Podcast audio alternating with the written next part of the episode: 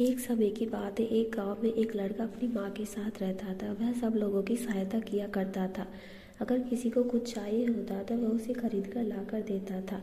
एक दिन उसकी माँ बीमारी के कारण चल बसी। उसके पास पैसे नहीं थे। उसे लोगों से सहायता मांगी, लेकिन किसी ने उसकी सहायता नहीं की। माँ के चले जाने की वजह से वह पागल हो गया। गाँव के लोग उसका मज़ाक उड़ाते थे। एक दिन गाँव में एक साधु आया। गाँव के लोगों ने उस लड़के से झूठ कहा कि साधु तुम्हारी माँ को वापस ला सकता है। यह सुनकर लड़का साधु के पास सहायता मांगने चला गया।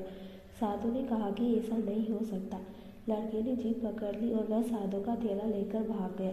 साधु ने उसका पीछा किया पर वह नहीं मिला।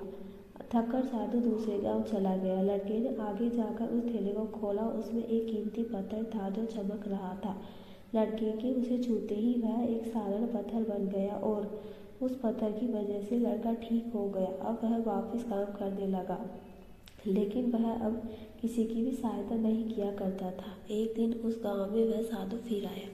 लोगों ने इस बार उस लड़के से कुछ नहीं कहा। लड़का इस बार फिर साधु का थैला लेकर भाग गया। साधु ने उसका पीछा नहीं किया।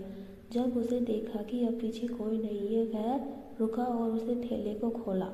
उसमें एक साल पत्थर पड़ा हुआ था। उसने उसे बाहर निकाल लिया। पत्थर को छूते ही वह पत्थर वापस चमकने लग गया और वह लड़का वापस पहले जैसा हो गया। इस कहानी से यह शिक्षा मिलती है कि इंसान को जितना है उसी में संतोष करना चाहिए। ज़्यादा पाने की इच्छा में जो है वो भी चला जाता है।